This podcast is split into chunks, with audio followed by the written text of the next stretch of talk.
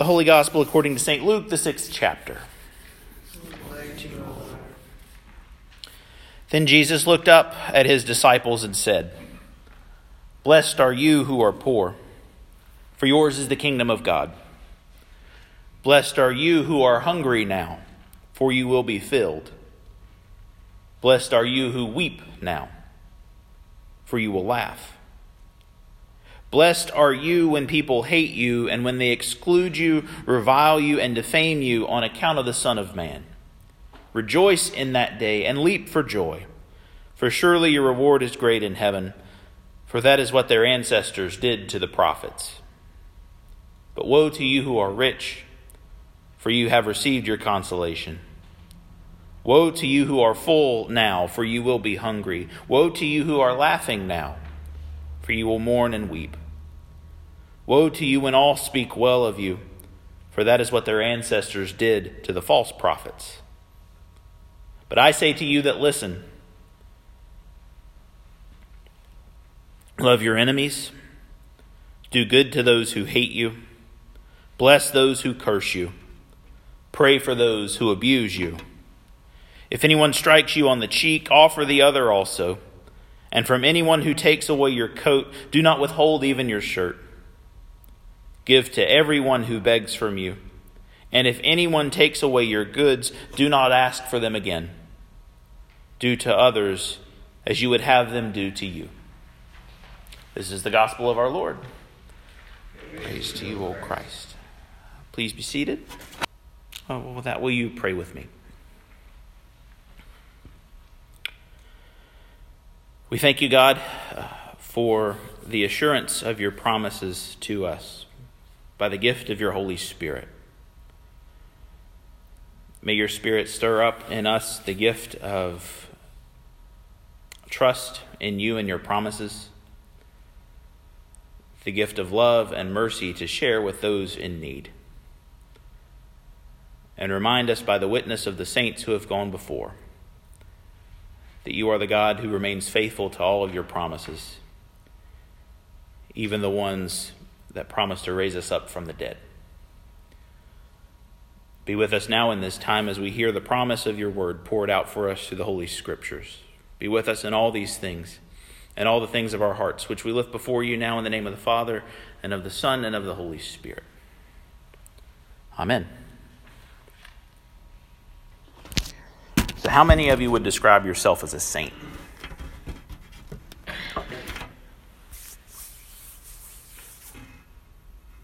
You know, let's come back to that. Have you ever done something or been a part of something and felt like I was made for this? Made to be good at your job. You know, I was made to be a, a good and faithful spouse or parent. Was made to be a good athlete or, or musician, a good singer. I was, I was made to be a good artist or teacher or cook or baker or carpenter, whatever, whatever it is that you feel in your bones gives you purpose or meaning or sets you apart as someone distinctly gifted to carry out some role in life. Have any of you ever felt so so strongly about something in that way? See a few heads nodding. What if I told you that God made you to be a saint? nodding the other way. The word saint and the word holy, really, it's the same word. Um, and they mean something that's been set apart or reserved for God and God's purpose. Holy is the word that we use to describe objects or things. Right? We gather together, washed in the waters of holy baptism. We share a meal that we call Holy Communion.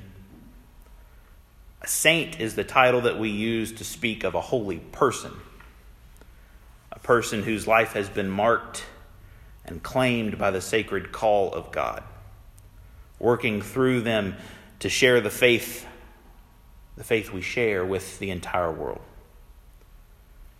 A saint, you know, when we think of a saint, a saint could be a prominent leader or teacher in the church whose contributions helped us to shape and understand the way that we think about and talk about what God does for us.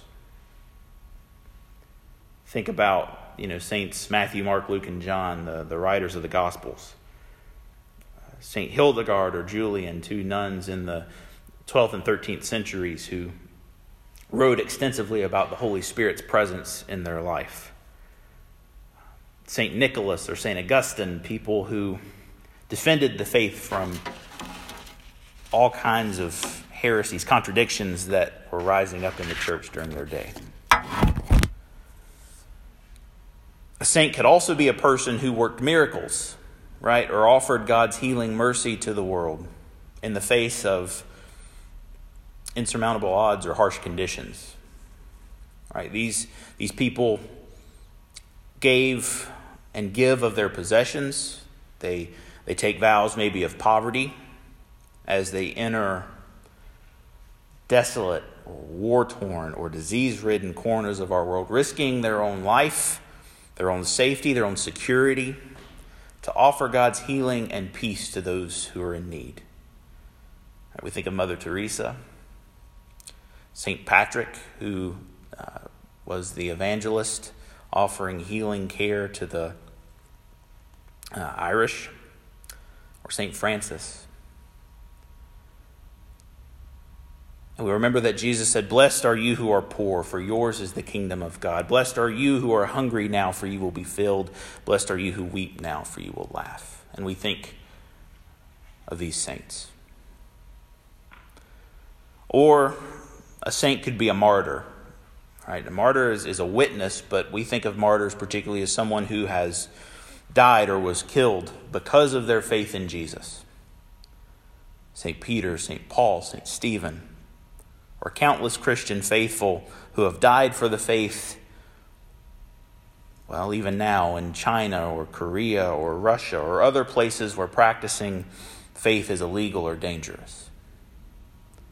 And we remember that Jesus said, Blessed are you when people hate you, when they exclude you, when they revile you, when they defame you on account of the Son of Man. Rejoice in that day and leap for joy, for surely your reward is great in heaven, for this is what they did to their ancestors and the prophets. How many of you now would describe yourself as a saint? In pointing out the faithful witness of the saints, we recognize that God has worked specifically through the lives of these people to bring about the witness of Jesus' resurrection power, building up God's kingdom in the world around us. The saintly life is not a pleasant one, but it is the life that God calls each and every one of us to live. Our lives have been marked by holiness. In the waters of baptism, we are all made to be saints, set apart by God for a holy purpose. And that's why we recognize these beloved saints this morning. Those who have died in Christ, whose lives were a witness to the resurrection promise of Jesus people who invited us to come and share in the joy and the rest and the satisfaction, the fulfillment of God's blessing. And the paradox in that, right, that we've been invited into this saintly life, which on the surface looks nothing like something we would choose for ourselves. Yet the invitation still came. And we call ourselves blessed beloved, and holy by God's good favor. One of the rediscoveries of the Reformation that we celebrated last week was the realization that God has called us all to be saints and makes us so in the waters of baptism and in our dying and our rising as we share in the Holy Supper. We're all saints. Set us set aside by God for a variety of purposes, right? Those passions, those things that we feel that we've been made for, and in them set aside to make disciples. to be God's blessing for a world desperate to be fed, desperate to be joyful, desperate to know that God has not abandoned them. Here on this All Saints' Day, we remember not just those who have died, but the lives of all the saints of God. Each and every one of you. Each and every one of you who God calls a beloved child, setting you apart, calling you a holy saint, that your lives be a witness to the resurrection of Jesus and an invitation for others to share in his glory.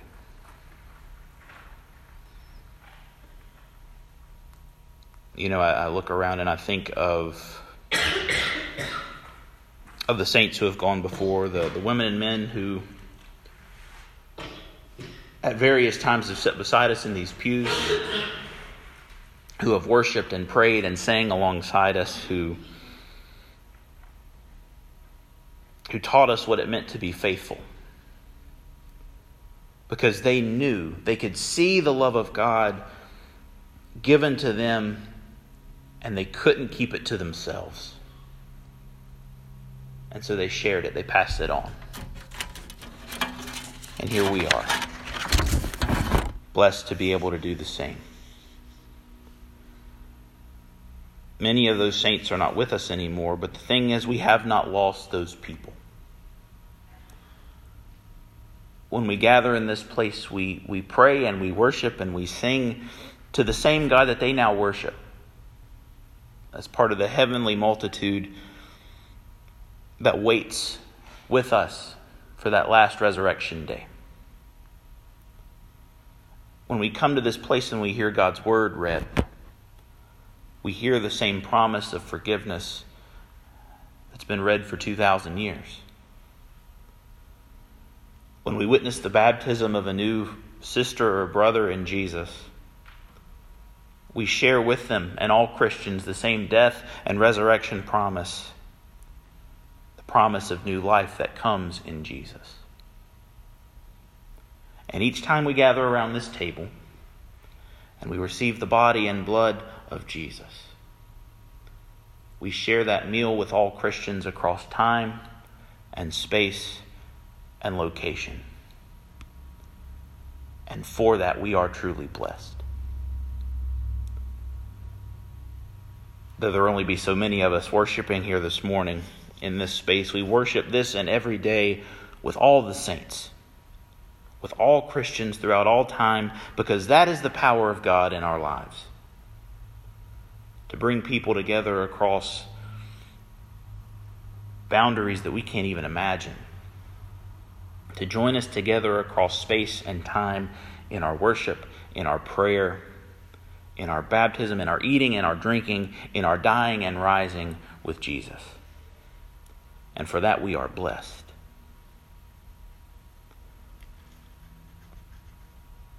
You know, in both uh, the Apostles' Creed and the Nicene Creeds, we, we join together confessing that we believe in something called the communion of saints.